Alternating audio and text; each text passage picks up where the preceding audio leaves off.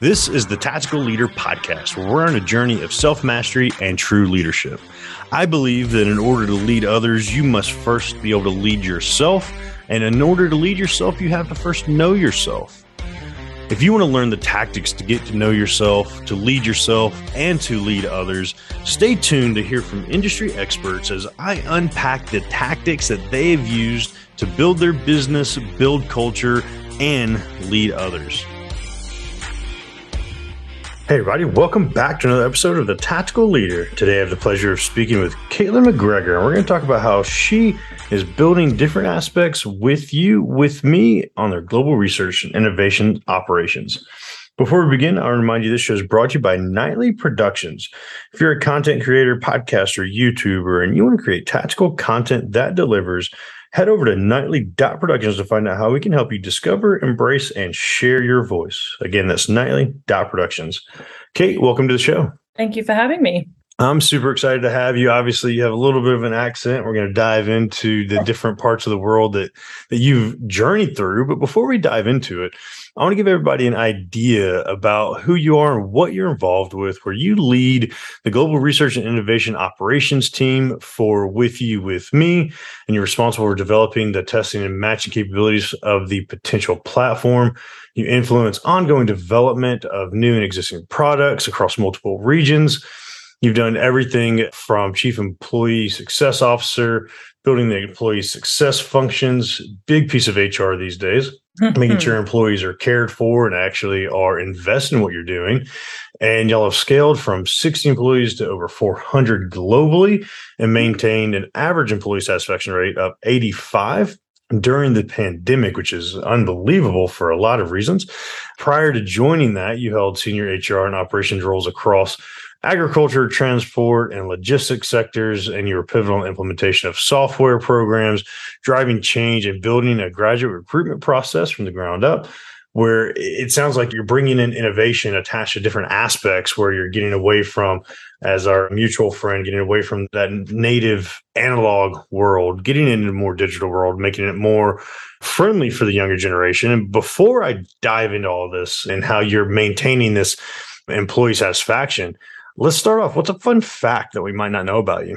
Something that I'm incredibly proud of is that I am actually a neurodivergent leader. So I have ADHD and severe dyslexia. So if I randomly trail off on a thought, that's you know why.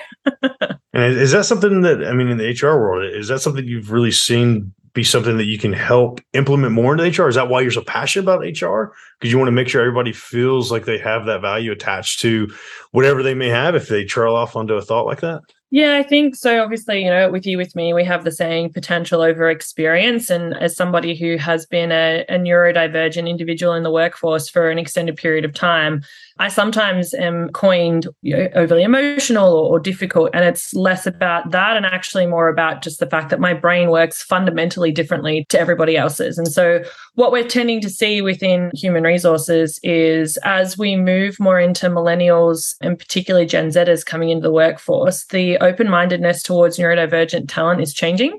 And that allows us to really drive the quote unquote superpower of neurodivergency, however that may look for the individual.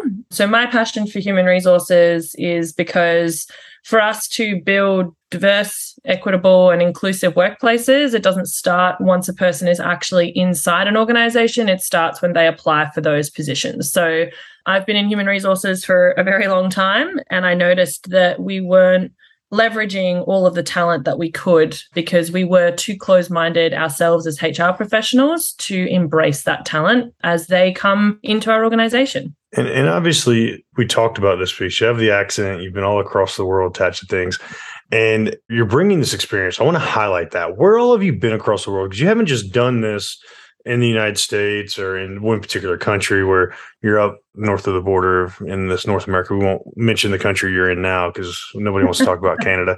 No, nah, I'm uh-huh. teasing. But you've done this all across the world. Where are you from originally? Where have you seen this applied, and how have you brought that experience into this modern workforce here in North America? So, in answer to your first question, as I'm sure you, you can tell, I'm Australian. So, g'day, mate, to everyone that's on the call or, or listening to the podcast. I've seen this work particularly well within the United Kingdom And actually, within Canada, and I know we're not, we weren't going to talk about Canada, but it is working very well here. There's a very specific reason for that. The way with which the United Kingdom embraces neurodivergent talent is something that I haven't seen in a market before. So, our neurodivergent program in particular is becoming quite popular. Combine that with the fact that we're seeing more and more Gen Zers, for example, identify as neurodivergent. It is a very interesting time to be involved in human resources. COVID has made workplaces and work functionalities that companies offer behave differently because employer employees are now aware of the fact that they really can work from home and have their life and you know the old analogy of have their cake and eat it too is really starting to become a real function. Millennials in particular and Gen Xers are watching Gen Zers go, well, no, I'm I'm not going to give you more than the hours that you're paying me for because I want my life outside of that. And it's seeing a significant change in the cultural behaviors of staff responding to, you know, overtime requests and so on and so forth. So it's going to be a really interesting next five to 10 years within the cultural space for organizations because as we grow our companies, we're going to need to change the way with which we behave towards those individuals. And that's an interesting piece to bring into this because right now you have so many organizations that are, I don't know if failing is too strong of a word, but recruitment, retention, there are issues across several industries. And it's everything from hospitality to the restaurant industries. I mean, you can name it. It's like everybody's having these issues, even insurance companies, right? Insurance companies can't find staffing. And so many newer younger millennial Gen Z, they want this hybrid workforce. A lot of organizations are pushing against hybrid and virtual. What's the solution here? How do you keep the Gen Zers and the, and the millennials engaged in this workforce? Have you seen something that's worked really well so far? Well, I guess the question that I would ask is how much are you willing to sacrifice in terms of your workforce? If you aren't willing to sacrifice your workforce, then I think it's time that we as HR professionals actually listen to what the workforce wants.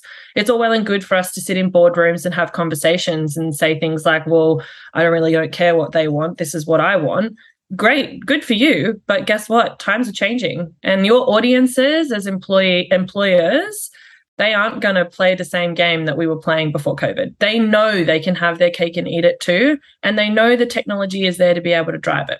What the challenge will be for us is actually making sure that we have the same cultural alignment as organizations when we allow our staff to have those hybrid you know opportunities. So it's less about whether we should do hybrid or not and more about whether what are we doing to actually help the hybrid culture be successful and mirror what we want for our company's culture externally.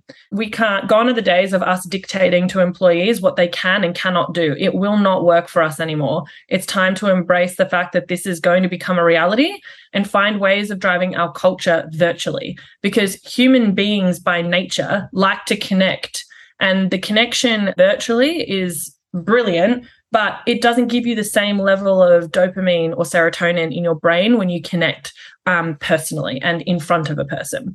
So I think what you'll start to see is smaller office spaces with people coming into those offices, you know, two to three times a week to get their personable hit. But then you will also find them working from home. And what what is really interesting and some of the research that with you with me has been doing is we're actually finding that a lot of our staff are far more productive at home than when they come into the office but they're far more satisfied when they come into the office because they're getting that personal connection. So it's kind of like we don't want to cut our nose off despite our face, but at the same time, it's really important that we continue to drive the ability for those employees to have what they need to feel successful, but also be productive so that the company is ultimately successful. Yeah, it's funny. I was at a, this meeting this past week, is at Porsche World Headquarters here in Atlanta. So it's really a diverse group of business leaders and there was a very clear dichotomy right down the middle of somebody like myself. I'm a millennial, I'm 34. There are a couple folks in there that are a little bit younger, around my age, but there the majority of the room were not. I mean, we were the youngest in the room by, you know, 15, 20 years, the senior executives of entrepreneurship and business owners that have been there, done that. And, and they're, you know, multiple eight figure companies and their biggest pushback to this conversation was they had to have somebody in person. They had to have somebody next to them to be able to mentor them. They wanted to have that personal connection. And it, was funny. The the facilitator only called on his quote unquote friends that had that same type of business and like, oh, what do you think? What do you think? What do you think? And then when the one millennial spoke up, not myself, unfortunately, obviously brought a very he's wearing a Tesla X hat. So you can already imagine he's in that innovative mindset. And, you know, it was very clear that it got shut down very quickly. But in my mind, it goes to at what point are we limiting ourselves as leaders, failing to innovate? Are we going to stifle ourselves if we don't innovate in this world? If we don't push into what you're saying and we stay stagnant, is that actually going to be something that is going to start being debilitating towards organizations? 110%. I cannot tell you how important innovation is to an organization. When we talk about innovation, we talk about the ability for somebody to come up with new creative ideas, right? The way a person feels quote unquote safe to do that and then to share those ideas is through psychological safety. Break that down, it's trust. Trust is the most important thing to be able to build innovation. When you don't have an environment that trusts you enough to be able to work from home or in a hybrid environment or you know the hours that you want to work you actually end up stifling innovation. And so what with you with me has been doing uh, particularly since covid is we actually kind of let our staff work the hours that work for them. So we are a truly global company in that i will tend to work later in the morning so i will start at like 10 30 11 o'clock but i will finish later in the evening. So i'll finish at 7 8 o'clock at night. That allows me to be online with our uk team somewhat it also allows me to be online with our australian team now i'm luck i'm lucky because i'm in canada and the time zones work but for us just those small things around letting our staff work the hours that they want to work. It means that the mums in our company are able to go pick their kids up from school. It means that the dads can take their kids to soccer practice or athletics or whatever it is that they want to after school. We support them on a personal level, and in exchange, they give us some of the best and most creative ideas that we've seen I am super proud to say that one of those ideas was our innovation hub, which was brought to us by two staff members at With You With Me. And that that idea is actually about to go live. It'll be at the end of the year. So you know when we we allow our staff or our employees to be themselves and human beings because let's just be honest here they're not numbers on a page. They have lives and they are parents and they are siblings and they are you know relatives and loved ones for a lot of people. But if we actually take a second to acknowledge that and then treat them as human beings instead of numbers on a page, you drive innovation without trying because you inadvertently build psychological safety and trust and that then allows you as an organization to profit, because let's be honest here, companies profit from their staff, not from, you know, a product. It is their staff behind the scene because you wouldn't have a product without your staff. So I think it's important that we take a second and realize that whilst you know, it's always been done in inverted commas a certain way, that doesn't mean that it's the right way to do it moving forward. We are an innovative society. Human beings have innovated over a period of time, and we may get stubborn in our ways at time, but innovation will always happen. So either get on board or get out of the way because it's going to happen and it's going to run you over like a freight train. And that doesn't sound like it's going to feel good when that happens. Because I think in reality, I mean, you're right. And it, it, was interesting the studies that I started looking at after that conversation were that people don't want to be solely virtual, right? They want a little bit of connectivity, just that little bit of hybrid. But in this virtual world, and I have one organization myself that is fully virtual. I don't have any employees in Atlanta. wasn't necessarily intended that way. Just so happens that's where I found the talent. Is there something you would recommend for leaders to garner that dopamine dump to kind of get that connectivity where if you're not in person, how do you foster that beyond this safe environment, beyond the psychology of it all? How do you actually foster these touch points? Because when COVID first hit and everybody went virtual, it's like, oh, let's do a, a, morning stand to, and everybody have a cup of coffee in the morning together and just sit there and stare at each other. Or all these happy hours started popping up, right? Oh, you're forced to be on Zoom at 5 p.m. on a Friday for happy hour with the team. And, and those got like, no, no, thank you. And people were showing up in PJs and all this other stuff, right? What would you say be a great connectivity point to kind of garner that within an organization that is remote and is virtual? So let's be clear not every organization and not every team is exactly the same. So the coffee chats and the PJ chats and the after hours drinks, that might work for some teams, but it's not going to work for all. I'll speak to what I did because that's probably a lot easier. So when I sat as the chief employee success officer for With You With Me, and I was building the human resources function for the company globally, it was right in the middle of the pandemic. I had been working remotely. My previous partner was an Australian defence member, so we were stationed at an Australian army base. So I was working remotely. I had my team working remotely across Australia. So one of the things that we would do, and it was actually my team that suggested this, was we would do the morning stand twos and whatever, but instead of just having it as like a let's just all awkwardly stare at each other and make fun of each other, we actually would share a daily win and then at the end of the week, we would do a weekly win, but also a weekly lesson. So, what was it that we learned? And it was also a chance for my team to share ideas with each other on how they would have approached that situation differently, what it was that they, you know, really wanted to. So, I guess what I'm trying to say here, Zach, is like, I didn't tell my team how to have those meetings. My team told me how to. And I and that might just be that my leadership style. I'm very open to how my team wants to engage with me and what they need from me. So I've recently taken on the social impact function at with you with me as well. And so part of that means that my you know me building my relationship with my team currently is me spending quite a fair bit of time understanding them on a personal level. So for example, with my employee success team, I knew that one of my staff members, she would take things really personally because she cared so very much about what she was doing. I also knew another one of my staff members could come off as a little arrogant because he cared so much. He put a wall up and it made him look that way, but that wasn't how he was. So I spent a lot of time helping them with their development. And in turn, they actually helped me with mine. And what that did was build a connectivity for our team that made that particular function of the business one of the highest performing functions with the least amount of staff in a time where our company was scaling at pace. So I think for me, it's about vulnerability, it's about driving honest conversation, and it's about listening. And I think as leaders, at times, we really forget that last one. We're great at vulnerability and we're great at honesty, but do we ever shut up long enough to actually hear what people are saying? And sorry for swearing there, but like, you know, do we stop talking long enough to hear what our teams are saying to us? Because we think we know the answers, but in reality, we actually don't. Because how do you know who Harry is on your team? Have you actually spent the time to ask him who he is? I absolutely love that. And I'm curious, is there a resource that you'd recommend from both sides? What about from the HR or the senior executive side? And what about from the Gen Z side? Do you have these two, any type of resource you'd recommend, whether it's podcast, a book, a mentor, something that they can go to that would kind of help guide this conversation a little bit further?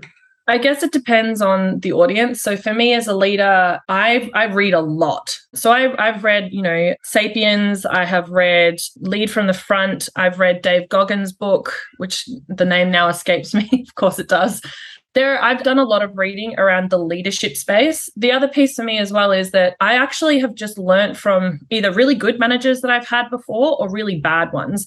There isn't a specific thing that has just like made me become a really good leader. It is just that I I have learned from my own experiences as having good leaders and bad leaders.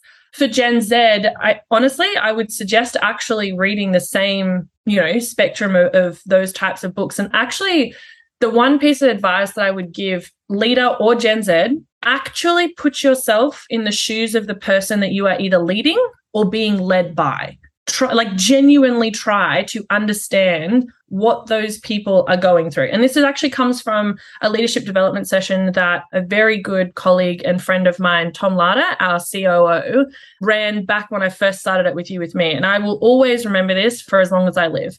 We were sitting there in a room in our North Sydney office and you know we had just had some you know difficult conversations. And i remember him sitting everybody down in the room and saying if you do nothing other than be if you do nothing other than this as a leader in a company know that this will make a difference in everybody's life. Put yourself in the shoes of the people you are leading. And the people that are being led put yourselves in the shoes of the person that is leading you.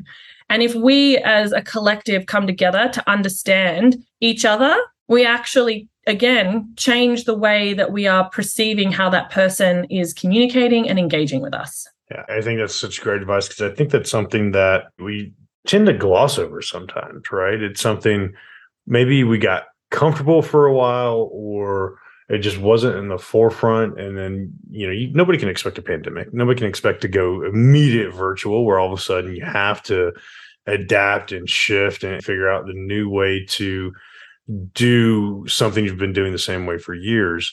Can we get a little bit more specific with your organization? I want to make sure we highlight it. What's the baseline of what y'all are accomplishing in the world? And can you just give us a quick rundown of what with you with me is accomplishing in this space as a whole so, With You With Me was founded out of a notion of um, helping underrepresented communities find meaningful work. And it actually started in the veteran space. So, our CEO and founder, Tom Moore, was an Australian military veteran who applied for dozens of roles, did, sorry, applied for hundreds of roles, did dozens of interviews, and kept getting told, you don't have enough experience. So he set out to basically build With You With Me as a way of helping specifically veterans at the time, find meaningful employment when they got out of the Defence Force. Because as a veteran, Zach, I'm sure you know, it is not an easy thing when you leave something that is very much an institutionalized organization and you know a job where you're literally told what to do every single day to then go out into the big wide world and not understand how your skills transfer not understand how your competencies transfer and consistently be told by people that don't understand either that you you know can't do a thing but actually you can. So with you with me's mission is about solving underemployment through the recognitions of skills and competencies based on you as a person, not necessarily the jobs you've had before. So we have an aptitude assessment called sorry, we have an, uh, an aptitudinal platform and a training platform called Potential. And that platform actually looks at psychometrics assessments and also provides training, as well as giving employers and HR professionals like myself basically a one-stop shop of like this person is suited to this job and these are the reasons why and here's all the skills that they have so for with you with me, our like goal is to change the world in the best way possible and that is by solving underemployment for veterans, for military spouses, for neurodivergent, youth, indigenous communities and really trying to drive that understanding from the wider community that just because they don't fit in the box in inverted commas doesn't mean that they can't do the job. It actually means that we, as HR professionals, need to change the way we look at this talent, the way we assess this talent, and the way we engage and retain this talent. Yeah, I think y'all are doing an amazing job. Obviously, the the growth of the organization, and I know there are some astounding numbers that y'all have put together attached to the success you've had. And I'm curious, as you're doing all this, obviously you're really invested in making sure this mission, this message is going forward. Overall, what's the legacy that you want to see happen, not only with your own involvement, but with the organization, all the amazing work you're putting into it? So when I I spent nine months trying to get into With You With Me, I found out about With You With Me from a very good friend of mine whose husband served with our CEO and founder. If I set out, when I joined With You With Me, I set out to help 100 military spouses. And I didn't care how. I just wanted to help 100 military spouses. That's what I set out to do. My legacy that I will want to leave behind is that is to know that I have done nothing but make a difference in changing at least one HR professional's mind in how they view, engage, and drive this talent market. Because this particular talent market is not the same as every other talent market. It is about nurturing and driving these individuals to feel safe so that they can show you what they can do. So my legacy was purely to make the change in the world that I wanted to see as a neurodivergent woman in a male dominated industry. I think that's such a huge piece that we need as a female leader. I love hearing that aspect of it. We need women like you out there, like driving that piece to show um, especially in this new age, like y'all are so much smarter than us. It's not even funny. and like, I'm not even like one to qualm about that. It's like, it's just facts. Like, it's just facts. Y'all are so much smarter.